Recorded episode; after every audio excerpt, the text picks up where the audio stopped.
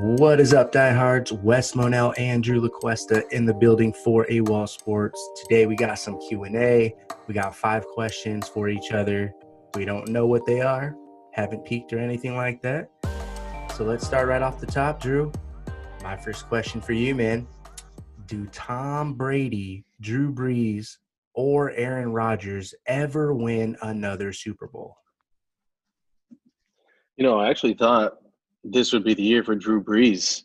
I mean, it's too early to call it quits or throw in the towel for that team. We know they have studs and a lot of veterans on that side of the ball, and they've made the playoffs consistently. Obviously, a rough start for them. It's kind of hard to put Tom Brady up there, obviously, with a new team and new weapons.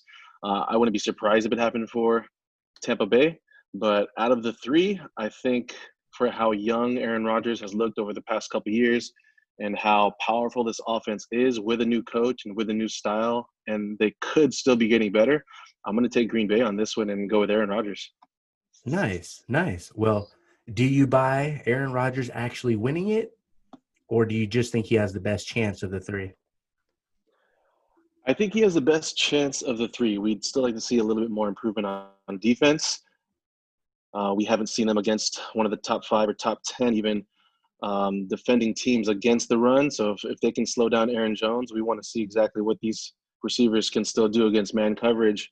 They lost Bulaga in the offseason. That's not the biggest piece on the offense. The O-line still looks good so far, but it was a lackluster pass rush from the Lions. It was missing pieces from the Vikings. So still some questions out there. They look great, but I'd still like to see them pass a few tests. For sure. I like it. What do you have for me?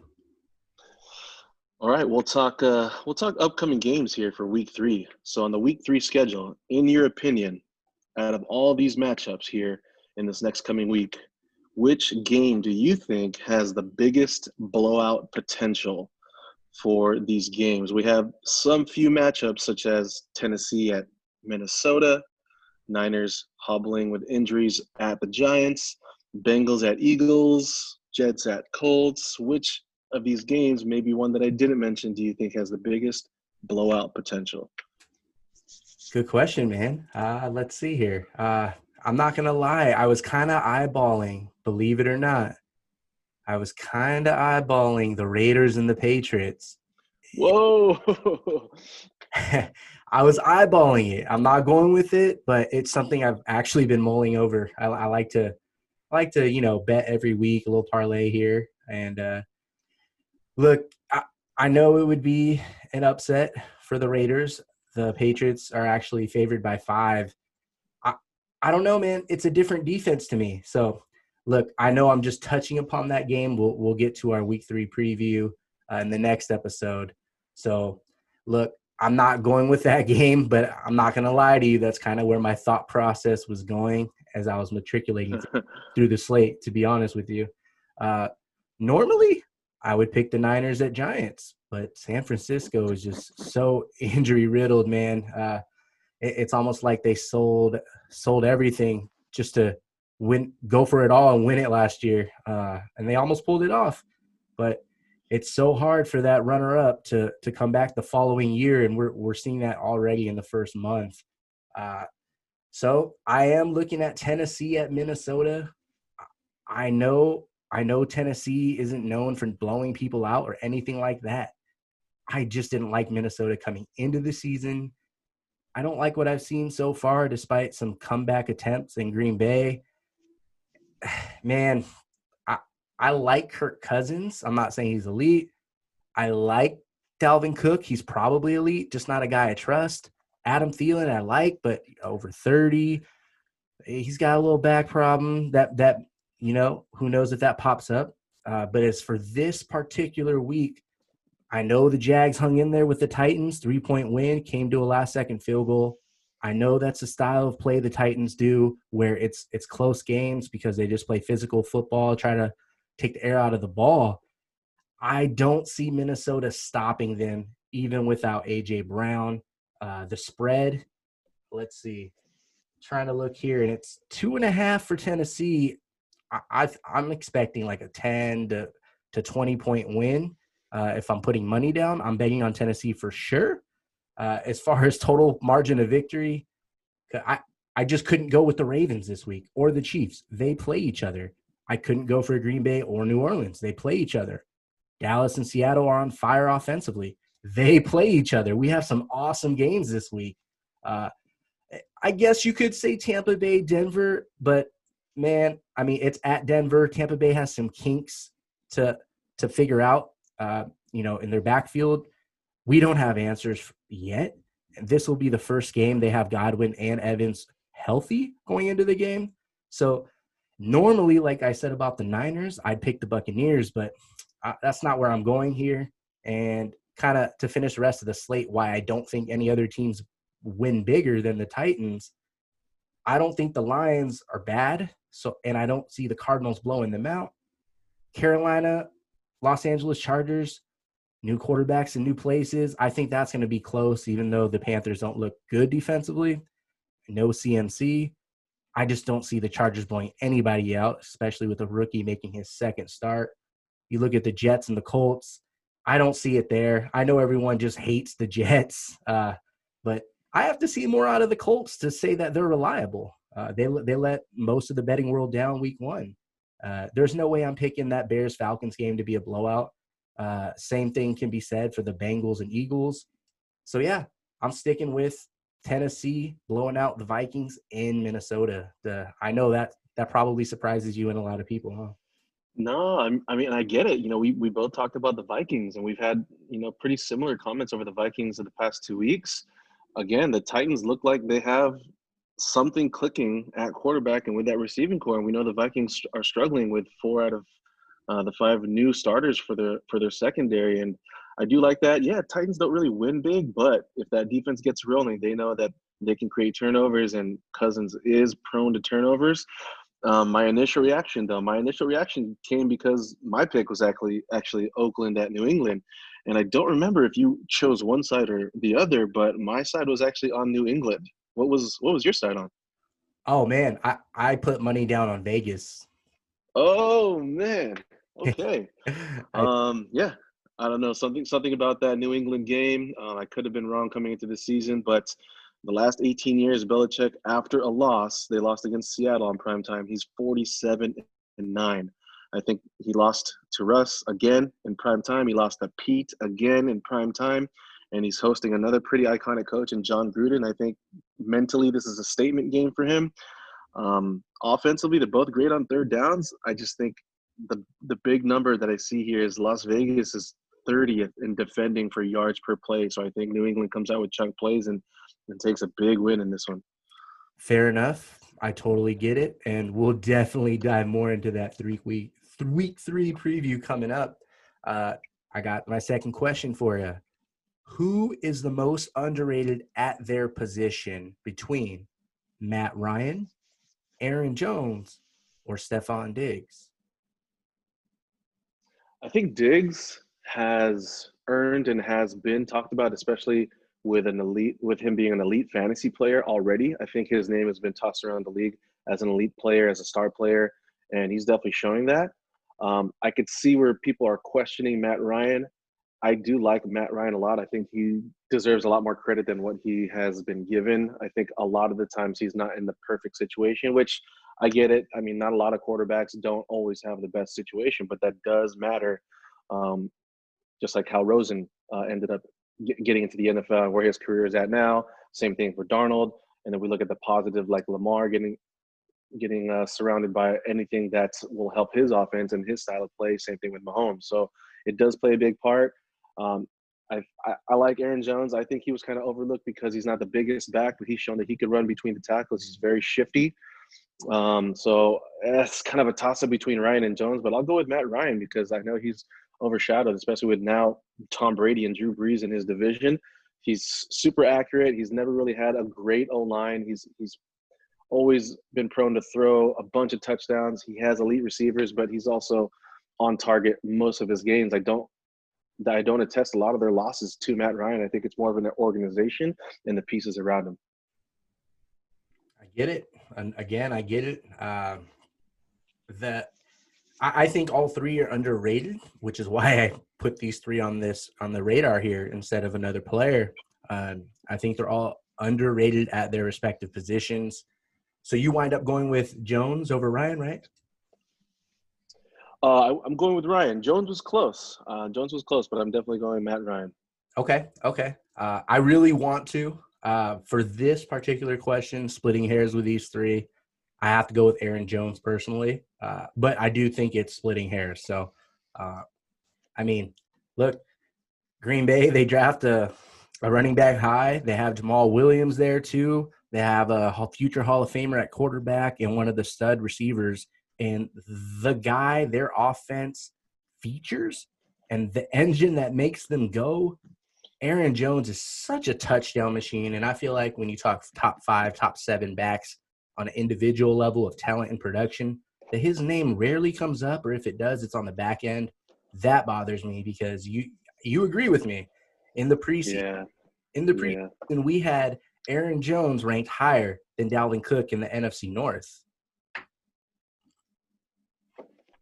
I mean, we've seen one year, you know, we talked about the contract for Dalvin. We talked about what we've seen. And I think you're right. I think if we look back at the production from Aaron Jones, there was a lot put on his shoulders. There was a lot relying on him to succeed. And he didn't only do it on the ground. He did it in the pass game. And it's not like Dalvin taking checkdowns, and Dalvin's shifty too. He's great in open space, but you see Aaron Jones out there actually running routes and catching against man coverage. So I really like Aaron Jones moving forward over Dalvin Cook.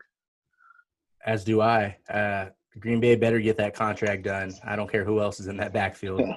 This man is on fire. He's got a nose for that end zone. All right. You got another one for me? I do. A little bit similar to the first question talking about Week 3 schedule. We talked about the biggest blowout, but there's a lot of tough matchups on this schedule coming up in Week 3. Which one of these matchups do you believe is on upset alert? Which team do you think not favored or not betting on to win actually takes home or has the closest opportunity to take home a win? Well, I guess I'll have to exclude my first answer of the Raiders because I do think they're going to win outright, to be honest. That's just my pick, and we'll touch on the details as to why more. For this question, let me scramble a little bit away from that one. And, man, it's – the Giants would actually be an easy pick, to be honest with you. It sounds really weird to say out loud. I know no Saquon Barkley, and people don't think much of that defense, which I do think has improved, to be honest, under the radar. I think the Giants have made improvements defensively. I think their pass game is going to get there. I know Sterling Shepard may miss a week or two. Let me put it this way. We know Daniel Jones is going to pass the ball all day now, the rest of the year. That's a fact. So for that alone, I will say that I can't pick the Giants this week, but I could see that one, to be honest. We're looking at a slate with Cincy and Philly. The game's in Philly. There's no fans. Cincy's the underdog by 4.5 points. Hey, I'm a betting man. I know I'm an Eagles fan. That might be the smart play, to be honest with you. If you have no association with the Bengals and the Eagles, and you've seen how Philly has played the first 2 weeks. Week 1, it was their offensive line, and they got stagnant. No one did anything in the second half, and Wentz didn't look great, to say the least. Week 2, look, I think they're totally reliant on Miles Sanders in the run game, not only for balancing their offense, but for helping that defense too. I think Darius Slay is playing better than his grade on PFF, but he's not graded high after a couple of weeks. Joe Burrow, we know it's going to take some time, but we also know that he has the targets, Mixon included, in the passing game. I think they should use him more, to be honest. But that's another conversation for another day. I mean, if you're betting for an upset, and you're not there with the Giants because they're going to be one-dimensional, and if you're not with me on the Raiders because of Bill Belichick after a bye, granted, I will say that was with Tom Brady, my man. That's a big difference there. And I'm still peeking down the list here. I mean, the Panthers have a shot. I don't know why they're 6.5-point underdogs, to be honest. They have a shot. I know their defense isn't great, but second start for Justin Herbert. So if you're looking at other upsets and you don't like any of the ones I picked, even though I think you should, those are some of the other ones around the league. I don't think Detroit's ready to beat a team like the Cardinals right now. They're kind of feeling themselves. And then the other games are the tough games of the weekend that you expect to be close. So all in all, I'd probably have to, if I'm excluding that Raider game, I'd have to give you the Bengals. Does that surprise you? Yeah, it kind of does. I mean, obviously you're an Eagles fan, but you know, I trust you and I trust your judgment. What I mean by that is looking at it without bias and looking at it just straight up matchup, straight up statistically, and what we've seen so far in these games when we rewatch the film. So, hey, man, proud of you for doing that. I know what you see in Burrow. I see some of that too. We were wishing more from the Eagles. Obviously, I had them in the AFC title game, so hopefully they turn it around. The game that I was kind of looking at is the 0-2 Texans at the 2-0 Steelers. Steelers favored as far as right now. I don't know if the point moved, but they're favored by 4 points. There's just something about that. The Steelers, one thing I saw about them statistically is they'd have at least one giveaway in each one of their games. I don't really like that. We've seen a backup quarterback in Denver almost come back in scoring position and tie the game against his defense. So I don't like seeing that. I know Deshaun Watson's getting frustrated. Eventually, this receiving core has to click. I don't think it's going to be beautiful. I think it'll be a really tough turnover, lackluster, terrible third down kind of game, but I think Deshaun Watson makes just that one or two extra plays and win by a field goal. That's an interesting take for everyone here, including myself, man. I like it. I dig it. I don't agree with it. I would would totally hit the smash button on bet on Pittsburgh, to be honest. But, hey, we'll dive on that more into week 3 in that episode. One last thing. Last time the Eagles and Bengals played, I mean, 2016, the Bengals won 32-14. And then you scroll back, 2012, the Bengals won 34-13. And then in 2008, Donovan McNabb, the infamous, he didn't really know about tie games in overtime, 13-13 final score. And then the game before that, we're reeling back into the history here just to see the history between these two teams when they square off, because it's not too often. 2005, Bengals blew them out a third time, 38-10. It's been since the year 2000 since Philly beat Cincinnati, and that was 16-7 final score. It's just an interestingly weird matchup for the Eagles. I'm rooting for the victory, man. It's just so peculiar, and they haven't been too hot. Of course, it's a good spot for a turnaround game, you would think. I can't let go of recent history between these two teams. You know what I mean? Yeah, that's definitely some interesting history. What is it about the Bengals? But nice find, my man. Thank you, brother. And all right, let's keep it moving. Number 3 for you. Even if not this year, who would you bet is the next non-quarterback to win Most Valuable Player? Oh, wow. I got two guys. One's an obvious choice. Second is just going to be what you and everyone else that's listening has heard this whole year, preseason, and in fantasy. I'm going to like CMC. He's just so useful, and he's multiple. He's so hard to defend against because you never know where they're going to line him up. Even when you think you have him surrounded, this guy is so shifty. He's got some of the greatest hips that we've seen.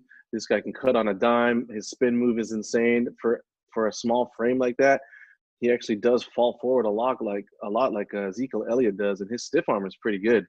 So this kid is just magic. I like CMC. Obviously, everyone knows that he's a star and he can produce, but I think he has what it takes to carry a team. And it's just like, you can't help but notice it. And for a non-quarterback to produce that much and to hold a team on his back that much, I think he's one of the candidates. But I'm going to also look for a young running back to explode. I think we're kind of seeing a mold here with the Indianapolis Colts going old school, giving the rookie in his second game, Jonathan Taylor, 26 touches. They just straight up let him have the offense. So if they're going to continue with that, especially with this offensive line, if they can protect their quarterback when needed, and they could just rely on Jonathan Taylor, who knows how many touchdowns this guy's going to get when he's in full control of this offense, either this year or next year. Maybe they get a different quarterback next year. Philip Rivers doesn't work out, but, I mean, the sky's the limit. He's already shown what he can do with NFL defenses, and it's pretty impressive. That's pretty cool, man. That is pretty cool. So, obviously, the CMC pick would be for a future year. I think that's a cool pick. One player I could see is one we actually already talked about on the Green Bay Packers, Aaron Jones. Man, I know it's hard, but if we're picking a non-quarterback, I got to give the edge to a running back over a receiver. So I'm looking at the running backs, and we've already seen how remarkable CMC has been, how fantastic Derrick Henry and Ezekiel Elliott have been. We actually haven't seen the fullest potential, I don't believe at least, of Saquon Barkley, but it kind of looks like he has an uphill battle to come back, let alone dealing with his team. So I circle back to Aaron Jones. Look, I obviously Aaron Jones has a better chance at MVP without Aaron Rodgers, but that can be possible as early as next season or the following. In the next 2 years, we could see the Aaron split apart by the Packers. So, look, I love everything he does on the ground, pass protection, receiving. I think he's as close to unguardable as a non-elite, quote-unquote, running back to most of the football world. I think this guy's elite. I think he does it all, receiving and passing. And if he gets the show, kind of like Derrick Henry gets the show, kind of like Zeke got it before Dak Prescott got the ball in his hands from Kellen Moore, I mean, dude, Aaron Jones is just a flat-out stud to me. He might be the topic of this episode, to be honest.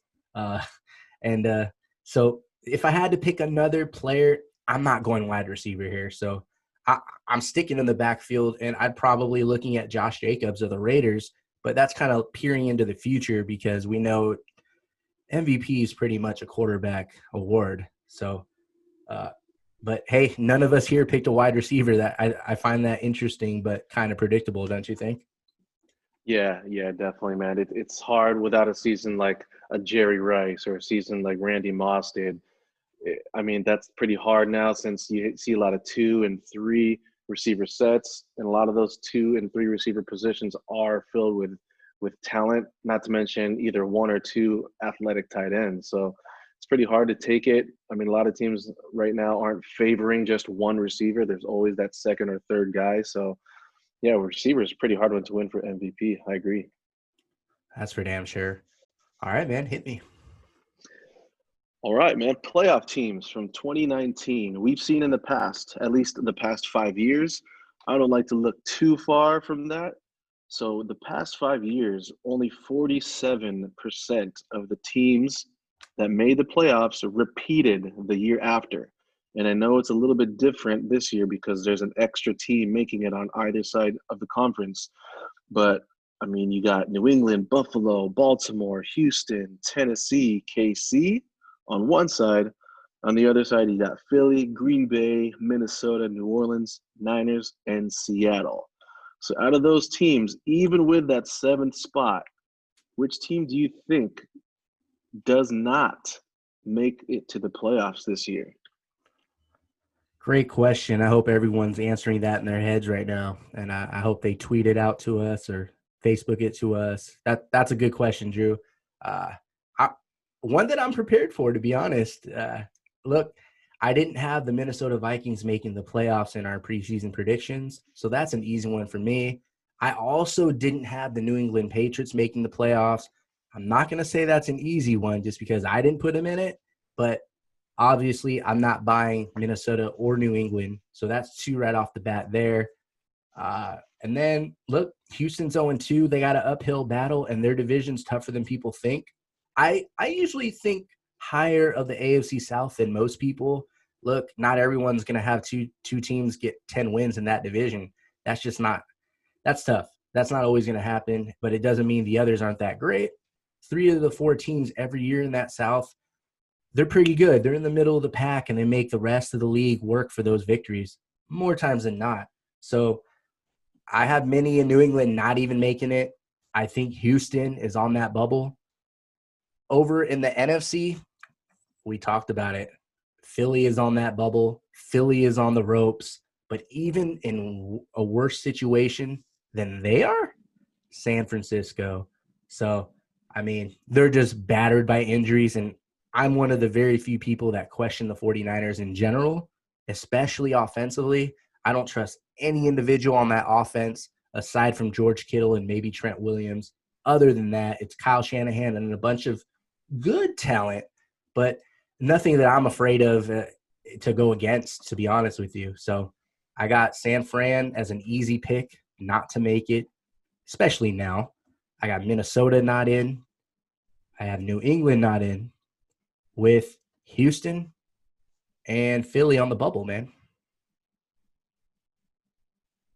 Yeah, man, good points. Good choices, obviously, with a couple of teams going through injuries and definitely a slow start offensively. I thought New England would struggle too. I'll still stick with my thought of them not making the playoffs. Minnesota was one of mine also. The other one that I had as one of my strongest guesses not to make it was Houston. So, it's just new receivers. It doesn't look like it's clicking now. I think Deshaun Watson's just going to be playing catch-up and hero ball. It doesn't look like this team has a solution to stop the run. So I'm choosing Houston as one of my strongest picks not to make it this year out of those ones that you mentioned already. Yeah, an 0-2 hole is not gonna help that cause at all, and that's where they see themselves. All right, next question for you.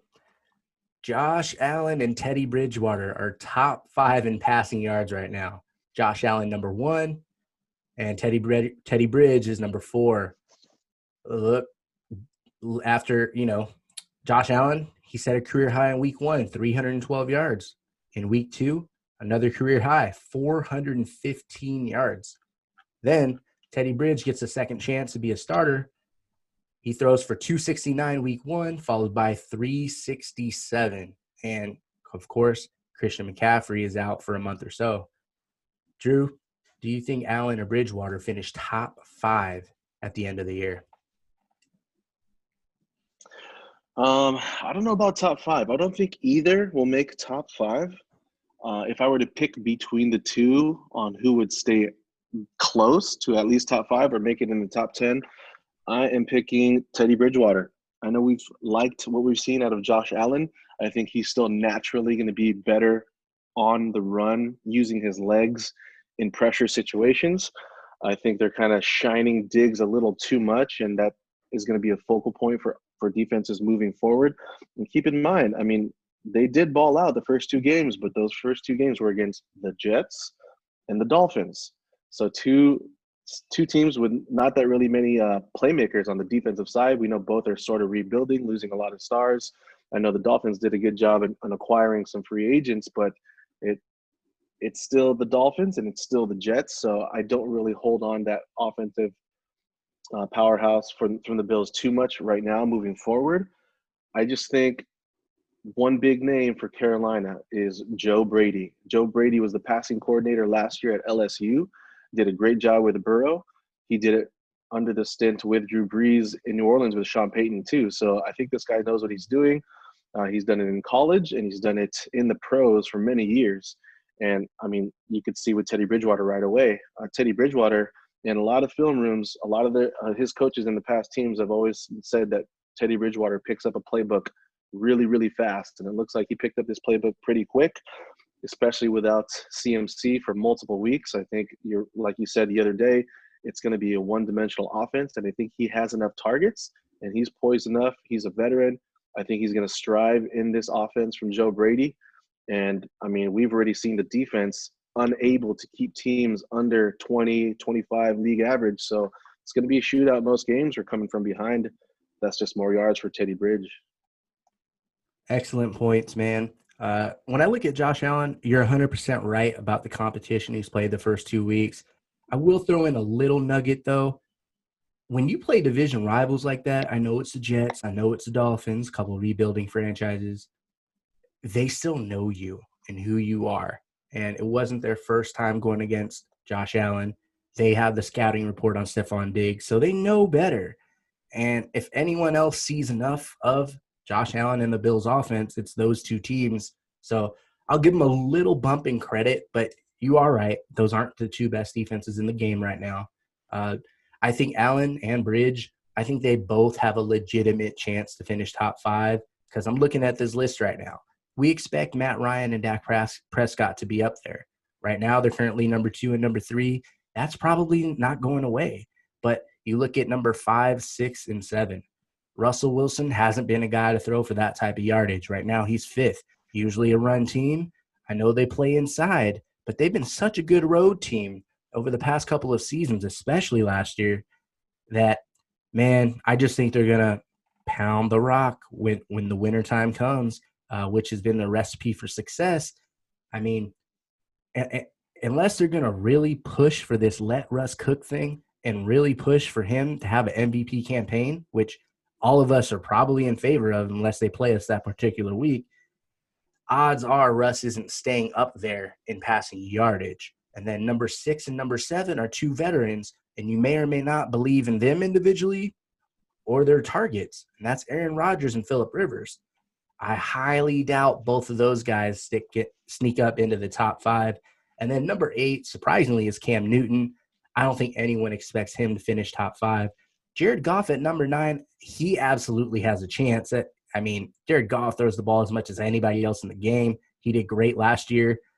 I know it's tough for some players, but, man, Goff has proven that you can lean on his arm to move the offense on a weekly basis. So not an easy thing to do. And then number 10 and 11 are two veteran quarterbacks that were injured last year, Matthew Stafford, Big Ben Roethlisberger. I think both have the weapons to do it, and I think Stafford can do it individually. So a few other names in there, but even if those names pass them up, I kind of don't see Allen or Bridge dropping past 6 or 7, if that. I guess I have a piggyback question for you. Do you think Russ Wilson finishes in the top 5? Right now, he's right at 5. Man, I want to say yes. I mean, it looks like, to me, it just looks like they had a game plan for the start of the season to catch everybody off guard. They did in Atlanta, and they did against the Patriots. I think even after that first game, I didn't believe that they were going to do that again and let Russ cook like that for the first half. But they continued. They kept going at the great corners of New England. They kept going at Stephon Gilmore, which is crazy. But, I mean, obviously, to me, it's obvious that this guy, talking about Russell Wilson, can handle that load. I know we were going back and forth before about him being a 500, 550, 600 attempt passer, and we were talking about if that's questionable. We haven't really seen him do it. Some of the games that he's lost were high production attempts as far as throwing the ball, but I think he's coming to his own. I think he's finally given the tools that he needs, like these receivers. And, I mean, we've seen Chris Carson. I didn't think he had that talent in the past game, but he does, and he's obviously there to make plays, and he can do it. He's a threat outside of the backfield to catch passes, and we all know what Russ can do outside of the pocket, and, I mean, he's just super accurate. He has that crazy connection with Lockett. It looks like his other receivers are high percentage in catching too. I just don't know what it's going to be to what it's going to take to stop this guy. The number one pass defense last year, New England, can't stop him. I mean, I think a lot of pass defenses and secondaries are losing hope and shaking in their boots with seeing Russell Wilson on their schedule. So, I mean, it's hard to say yes, but I think this year, I think he does finish in that top range. Damn, that's pretty awesome. And thanks for letting me sneak that in for extra content right there because, hey, who doesn't want to talk about Russ and talk about more football in general? So, yeah. All righty, man. You're up. All right. So we're pretty aware, especially from last year and coming into this year, we're pretty aware of what teams are most likely to either appear in the Super Bowl or appear in their conference championship, right? You got KC, you got Baltimore, you got hopefully a healthy San Francisco or Seattle, but there's some emerging teams too. And I like a lot of these emerging teams, especially with that 7th seed. We know how scary a wild card team can be when they hit the ground running and they hit their stride going into week 16, 17, and into the playoffs. So aside from the teams that are highly expected to make it to a conference title, whether it's AFC or NFC, what is one or maybe even two teams that you think are still kind of under the radar that could even make it to a conference title game? I'll start that with a question. Do the Buffalo Bills count? You know, I would count the Buffalo Bills. I mean, everyone knows they're a great team, but everyone knows that they have hurdles to get past. Also, Josh Allen is still a young quarterback. I would count that as an underdog. Okay. Well, hey, I know they were a playoff team a year ago and all, but I know you and I had some conversations about the Bills kind of surprising us in our own picks by the week and into the playoffs even. And, dude, I mean, if the Bills lacked a passing game last year and that's what was supposed to take them over the top this year, then how could you not see the Bills as being one of those teams, to answer your question? I mean, we just talked about Josh Allen, and we know that I think their defense isn't playing up to last year's level just yet, but I will say every year at the beginning of the season, for the most part, I expect offenses to be ahead of defenses. So I can't say that I'm worried about the Bills' defense just yet. I look around. I don't see another AFC team that I like for that category. I think, you know, the Chiefs and the Ravens are just too strong. There could be an upset, but then that's the Bills to me. So I'm looking over in the NFC, someone that can sneak into a wild card spot. And, you know, I know I'm an Eagles fan. You know I'm an Eagles fan. I just don't see quitting that team. So I can keep it real at the same time and say week 3 is a good bet to bet against Philly. But at the same token, it's a marathon. It's a long season. Even if they don't blow off the doors and win the division, there is that extra seed. So I think the Eagles could wind up being in that category. They have a lot of work to right the ship, but I think they're one of those teams in that category. I think the Rams, I mean, I can't fully sell anyone listening, especially you, that the Rams are an underdog after making the Super Bowl a couple of years ago. I know they missed the playoffs last year, but like they were right there, and they persevered through some contract changes and some offensive line changes, and they were right there still last season. But hey, they didn't make the playoffs last year, and I think I can cheat and say the Rams are another team in that category to fit the bill. But that kind of be it for me. I look around the league and I can't buy Arizona yet, to be honest. I just can't. I need to see more. I need to see more football to say the Cardinals are that type of team. Green Bay made the NFC title game. I can't say them. I don't buy the Bears. I know they made it the title game, they made the postseason a couple years ago. And I guess since there was a quarterback change in Tampa Bay and they didn't make the playoffs, that might be the glaring answer staring at us, to be honest, is Tampa Bay. And that'll be the last team that I'll roll with. But if I had to give the team with the best odds to do it, yeah, I'm going to go with the Buccaneers, man.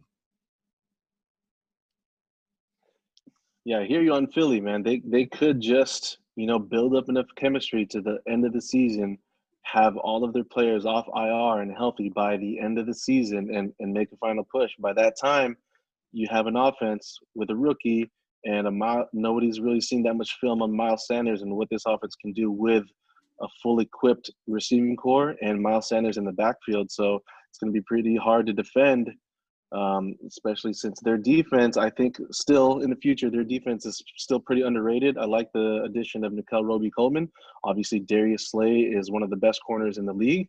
So I think with that pass rush and playmakers in the secondary, I think they could definitely make some noise. Obviously, I had them in the NFC title game.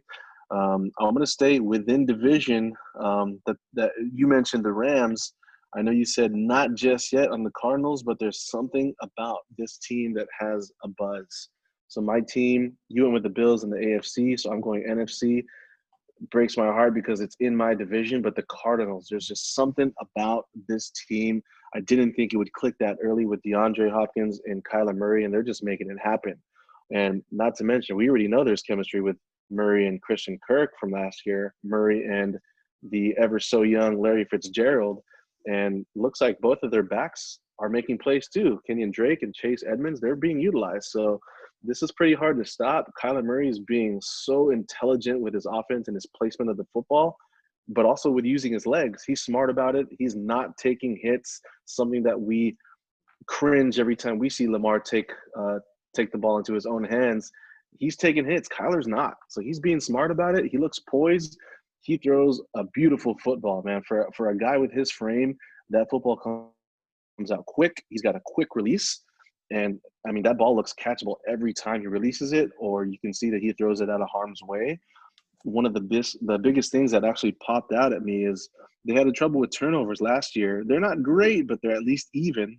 So they're not giving the ball away. But defensively, they're seventh in total yards. That's crazy, because I didn't really see anybody on this defense besides Chandler Jones and a little aging Patrick Peterson that could hold it down, but they're making it happen. And they did it against a pretty stout front seven, both teams, against the Niners, against the Washington Redskins. I think this team may be sneaky for real this year just because they're so hard to defend with that quarterback and that receiving core, man. And you know what, dude? To be honest with you, I knew that was your pick, which is – absolutely knew it. If you would have asked me, I would have got it right. Hey, there's a lot to like about the Cardinals. You're right about Kyler Murray. I actually went at length in conversation before the season started with – actually in a group text with my dad and bro. They asked me who I thought would be the top three most improved teams in the league. Arizona was on my list. And I had them up there because I was kind of looking at their missed opportunities, you know, rookie quarterback, year one head coach. They didn't have DeAndre Hopkins at the time. And their defense had a lot of improvement to do, although they didn't have Patrick Peterson for the entire season.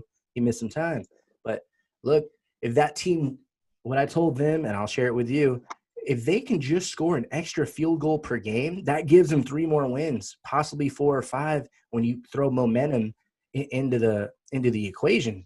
And I love their secondary, dude. I mean, Patrick Peterson, Buda Baker, Byron Murphy, and they even signed a vet and Dre Kirkpatrick. So I like their secondary coming into the season. And look, they signed Devondre Campbell, linebacker, to play next to Jordan Hicks. That's tough in the middle. That is very tough. So I kind of saw a defense that's improved, even if some of their young players like Hassan Reddick and Isaiah Simmons, they may be struggling.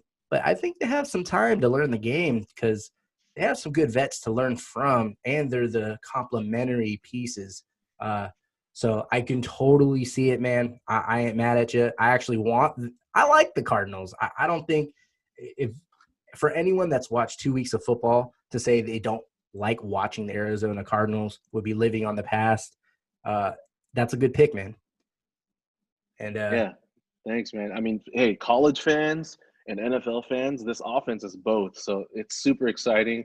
You can't not be excited and watch at the edge of your seat watching Kyler Murray play, man. I mean, he looks like a teenager out there with his frame, but you got NFL players. They have an NFL mixed with a college-style offense. I think it's working now after a full off season or 2 full off seasons with this coaching staff. And you're right, defensively, they're making it happen. But it was just surprising for me to see them defensively top 7 in total yards. The one thing that you mentioned about the defense is, hey, Kyler Murray is keeping the offense on the field too. So defense is spending a lot of time studying those images from the coach's film up high in the skybox. And maybe they're just rested and they're just playing with a whole lot of heart. And, I mean, it's pretty energizing if you're on the defensive side of the ball for the Cardinals to see Kyler Murray ball and keep you rested like that. So that was one of the main things that I liked for that team too. Absolutely energizing. And, hey, let's bring this thing around to the 5th. You know what? You want to ask me your 5th question first? Yeah, I like this question, actually, because I already have my answer, obviously, for this one. But pretty interesting here. We're going to flip the switch and think very, very detailed. For all these teams that we see succeed, there's always a reason why they either make it to the playoffs or make a final run. And I think it's always due to a major improvement of one specific unit, whether it's O-line, whether it's linebackers, secondary, wide receiving core, anything. So out of any of the teams that we think might even be in this Super Bowl run, could be a high favorite like KC or Baltimore or Seattle, or it could be an emerging team that we spoke about slipping into this seven seed on both side bubble. So out of any team, which unit do you think needs to improve, or do you think you would need to see more of an improvement for them to make a run into the playoffs? Ooh, sweet question here, man. I like it. Well, am I supposed to pick out one team in particular or one unit in general? Let's go with one team that you like, and then there's just a unit of that team, like, hey, man, like their secondary or their front seven that you think needs to improve over the course of the season for them to make an actual run at a title game. Fair enough. For me, this one is super easy. Before I get to that team and that unit, I will say, in general, I look at two things. O-line. You don't have to have the best individuals, but if they can get things clicking together in unison, man, that is dangerous. That is very dangerous, and usually how you get those guys up front to work in unison, you got to get them in rhythm just like anybody else, and that's by running the football. So I'm a big proponent. O-line is your most important thing. That makes or breaks your entire team, in my opinion. Not only does it help your offense, as we both stated for multiple teams throughout this episode, it helps your defense. So overall, speaking in general terms, I'm going with that O-line. They gotta be together. They got to be one. When I'm looking at a team with high aspirations like the Baltimore Ravens, I only have one question, because we know what they can do, which is almost everything. And they're great in situational football. They force turnovers. There's not a lot that they don't do at a high level, including what I'm putting in the spotlight here to answer your question, including their passing attack, which has been very efficient. Lamar threw over 30 touchdowns last year. Caught fire last week yet again, even though the defense tried to make him limit his legs and contain him. He made the right reads. He made the right throws. But I have to say, I have similar questions about the Ravens offense coming into the year as I did about the 49ers. I don't know who I can say I trust him. So I have to see more out of Mark Andrews. I have to see more out of Lamar Jackson as a passer. I have to see more out of their backfield. Can Mark Ingram, you know, he's had a career where he's been very above average, very solid, and clutch at times, and he's utilizing the passing game. They're going to need him down the stretch, but if he's nicked up, I do kind of worry about having a back that can catch the ball like that. I look at Marquise Brown. What's not to like, man? He runs routes as polished as you can expect a second-year receiver to run. I know Mark Andrews has stormed onto the scene. They have those two guys to lean on, but I have questions about them individually and Lamar Jackson, the reigning MVP. I question their passing attack, when they're going to need to, not only in wintertime football, but when they're behind. We've seen those issues playing from behind. They kind of look like a different football team. So, yeah, I'm going straight to the top at a team that went 14-2, but they lost in the playoffs the past two seasons. They have a hurdle to get over, man. Yeah, definitely a clear hurdle. We saw it against the Chargers, and then we saw it again this year. So I see what you're saying. Obviously, the receivers that we're relying on, there's only one veteran, Sneed, on that team, and we're not really sure if he can carry the load in a playoff run. If they shut down Mark Andrews, you're going to rely on a second-year Philly Brown, who was already hobbled the first year. A lot of the receivers, not really the biggest guys, too. So, if you press cover them and they attack Lamar at the line, we've seen Bill Belichick give a blueprint to the Rams. So, I want the audience to take a look at a lot of the Rams' losses this year. I don't know why they're not playing us this way, but if they cover our outside tight ends or the outside of our tackles and play 6 to 7 men on the line, that's what the Patriots did in the Super Bowl, and that's what kind of shut down our run game and kept Goff in the pocket. And the Chargers gave the blueprint to stopping Lamar Jackson, running dime on first and second down, which is unheard of. You're going to give up a little bit in the run game, but if you're stout like the Chargers and you have a good front seven and you could put five, six, seven DBs on the field. Obviously, that's going to match Lamar's speed and the receiver's speed. That slowed him down twice already. So you're right. If you can stop him early and make him play from behind, that's a huge, huge hurdle for that team. We talked about the Chargers. My unit is the Chargers secondary. And on paper, they have three of the top 17 rated corners by PFF. So I know they lost Derwin James. So that's the why I'm going to hone in and say, hey, with or without him, you still have all-stars on that secondary. They have ballers in the front seven.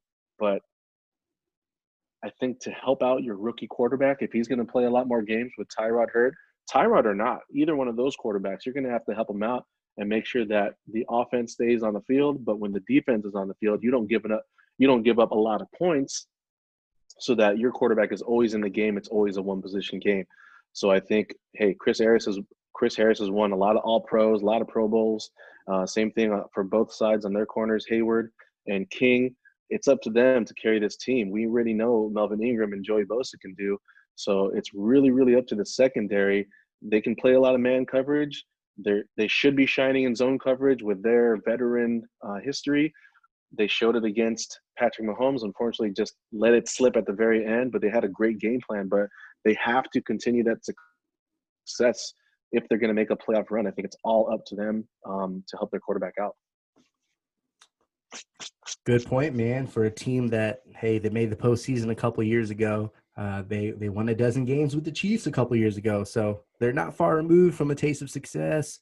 I like it. They're stingy back there. They really are. And, you know, they have all the makings to be a strong defensive team that could spearhead a playoff run.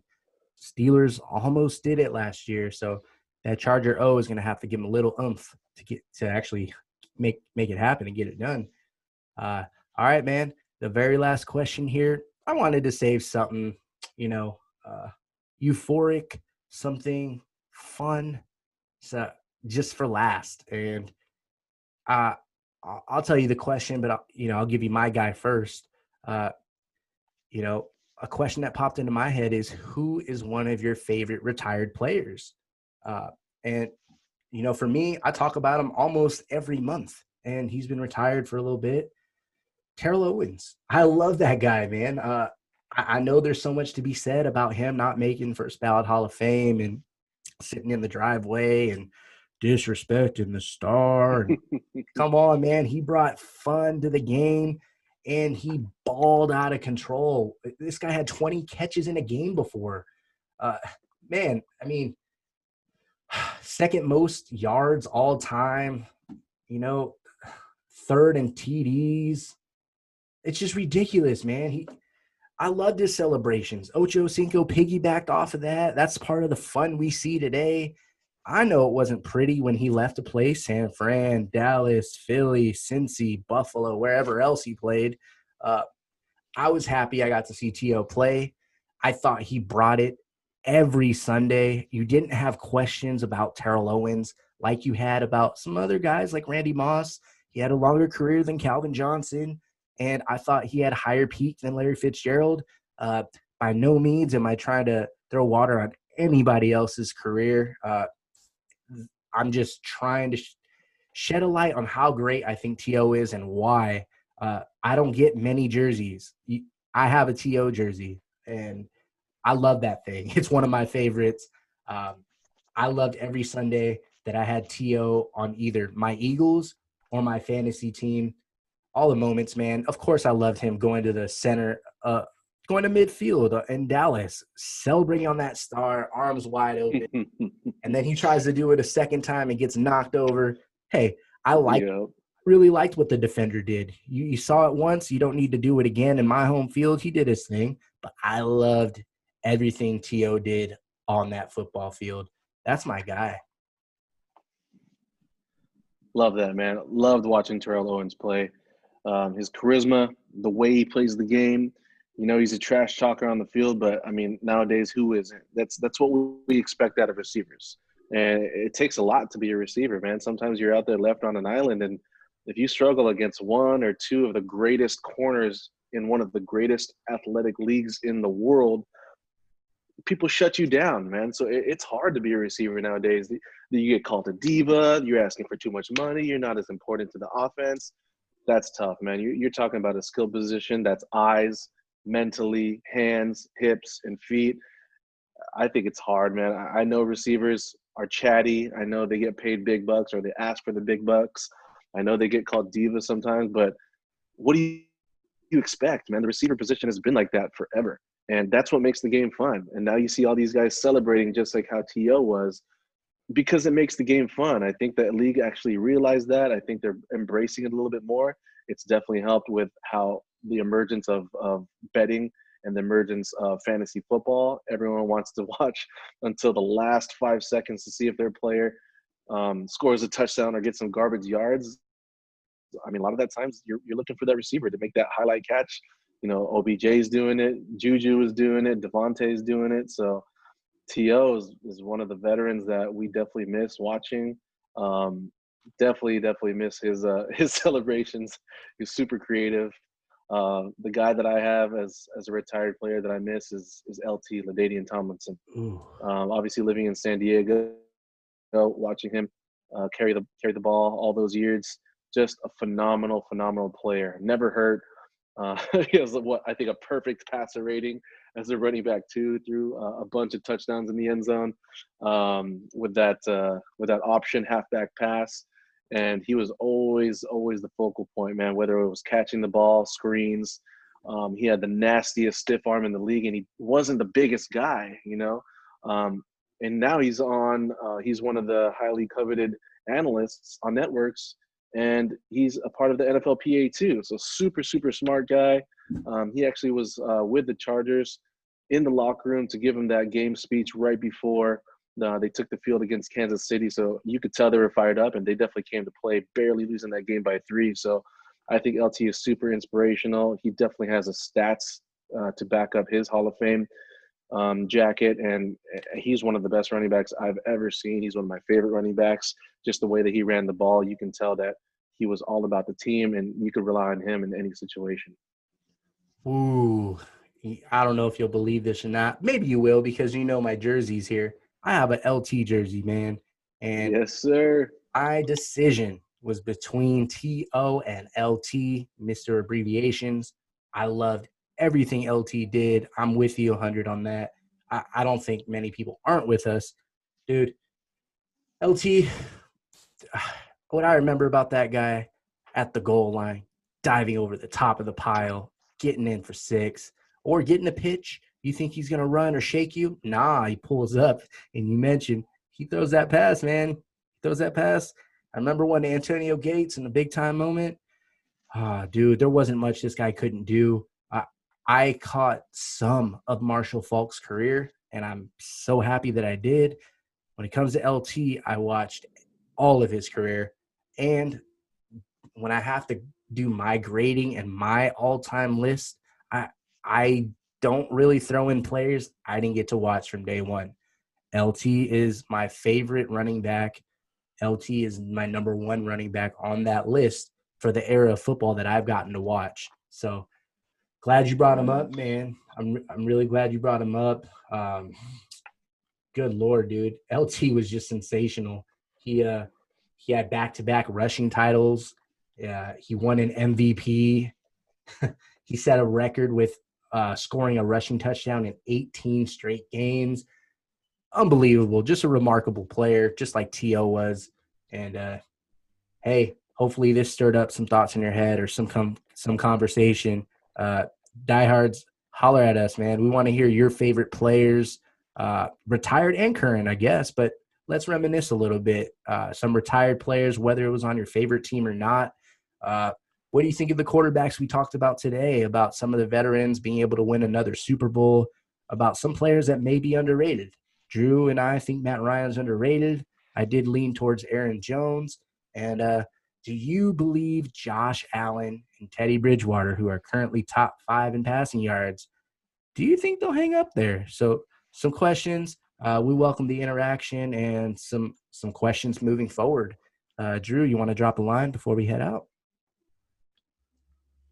Oh, man, that was pretty fun. Our first crack at it, I think, went really well. I had a lot of fun thinking on the spot and giving my answer just straight from the heart. And for all the homework that we do, I think it's beautiful to see the game in our own perspective. And I love hearing it from other people's perspective too, whether it's you or our family and friends or anybody that's going to drop a comment at the bottom. So appreciate it so much, you guys. This is a fun, awesome project that we spend a lot of time on. I'm so appreciative of you invited me on, Wes, and I think you're doing a great job, man. And I can't wait to see what we have in the future, man. Here's the 17-0 this year, man, because we play every week here. Here's the 17-0 season. And part of that team are the listeners, are the diehards. So, hey, thanks for listening, everybody. We'll see you when we do the week 3 preview. We'll give you our picks. And you already got a little sneak peek at some upsets. And maybe if you're a betting man like I am, maybe you'll win some money this week. But definitely hit us up with your NFL questions, especially your fantasy football questions. I'm not one to boast, neither is Drew, to be honest. But we're pretty good at fantasy football. You don't have to take my word for it. But, hey, ask for help. You'll start winning. All right, diehards. We'll see you on the other side. Peace.